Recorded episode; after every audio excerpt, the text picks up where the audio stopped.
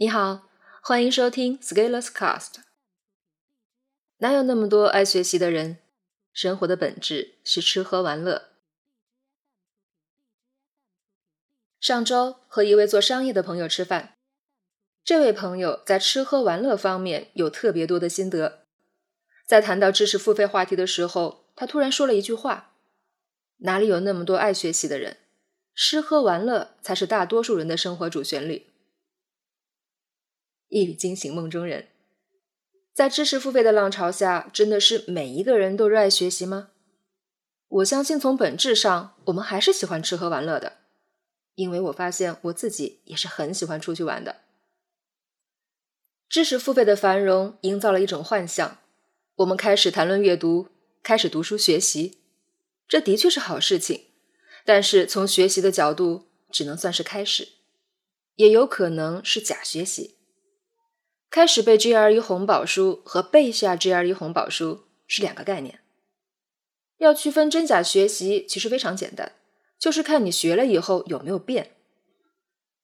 这个变来自于自身真实的感知，而不来自于他人的吹捧；来自于自己长出了学习的肌肉，而不来自于分享给他人看，因为后者很容易造假。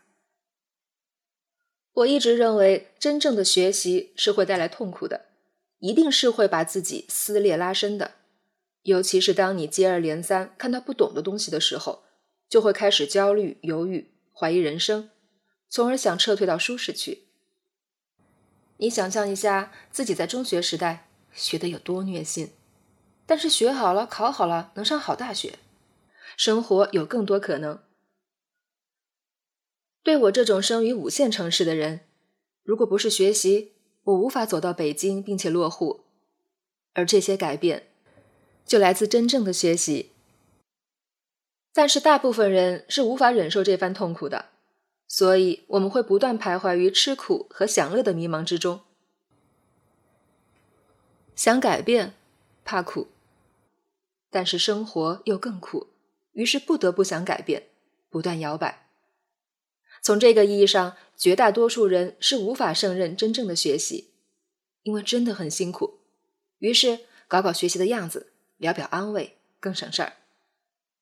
这里要谈到“快乐”这个词，从根子上说，我们都渴望快乐，我们采取行动追求我们认为可以带来快乐的东西，努力逃脱给自己痛苦的事物，这是生物的本能，是兽性。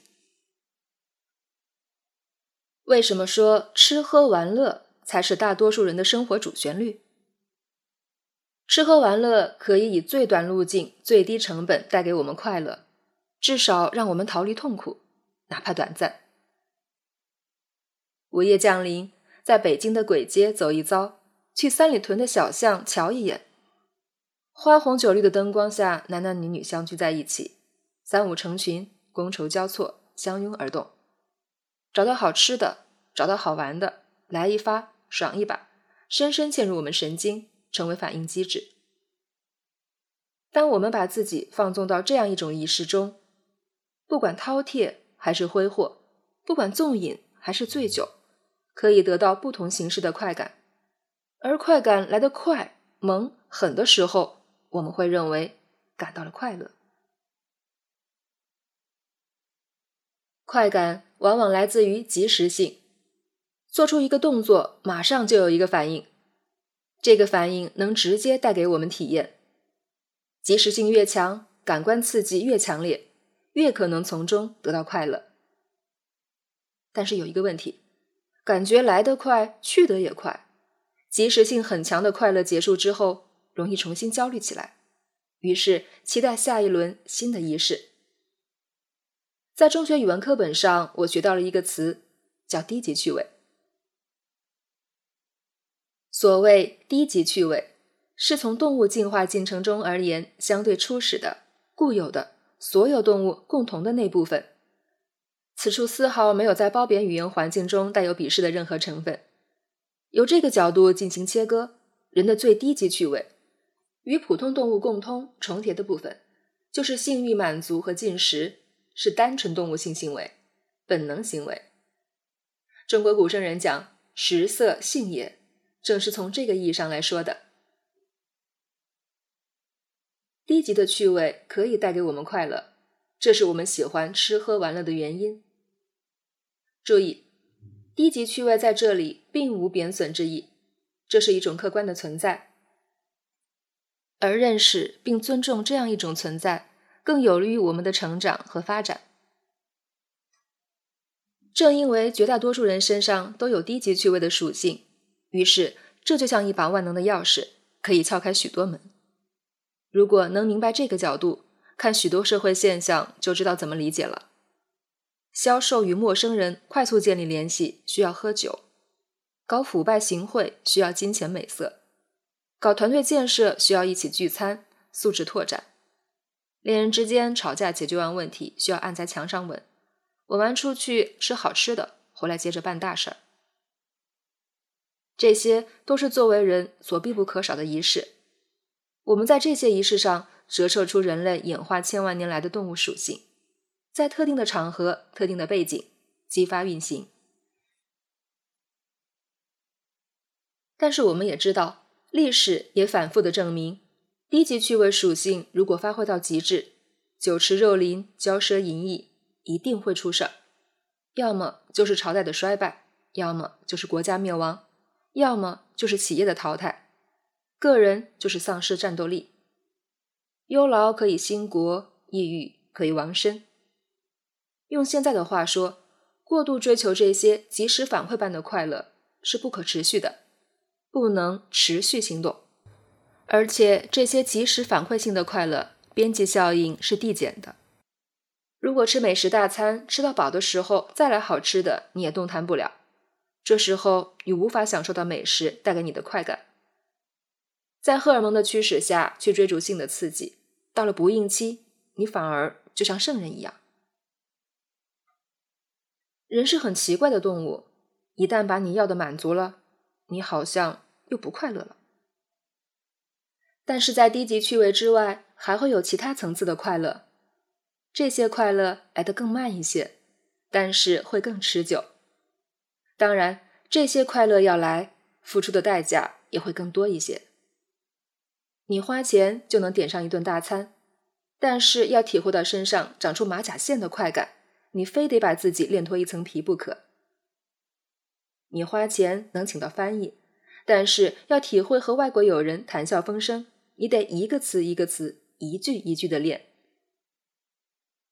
这些都离不开学习，从不会到会，从不知道到知道，从不掌握到掌握，最后我们得到了一个相对持久的快乐。